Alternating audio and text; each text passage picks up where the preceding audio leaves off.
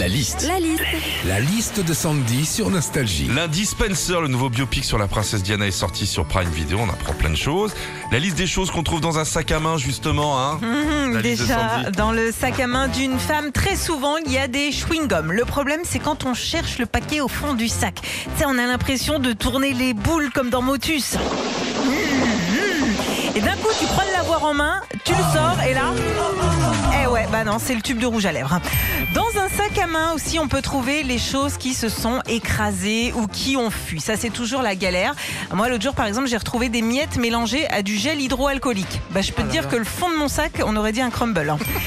Dans un sac à main aussi, on y met la chose la plus précieuse à nos yeux, notre portable. Et le truc qui t'angoisse, c'est quand tu le trouves pas. Tu regardes dans les poches intérieures du sac, tu commences à le vider, tu sues, tu paniques, t'es à deux doigts de poster sur Facebook. Help, portable volé cet après-midi, renvoyez-moi tous vos contacts en MP. Sauf que deux secondes après, bah, tu le retrouves dans ta poche de manteau. Enfin, dans le sac à main d'une femme, il y a toujours deux portefeuilles. Oui, celui qu'on utilise tous les jours et le vôtre, messieurs. Oui, parce que quand on sort quelque part, généralement, vous nous dites Chérie, je peux te mettre le portefeuille dans le sac? Retrouvez Philippe et Sandy, 6h-9h sur Nostalgie.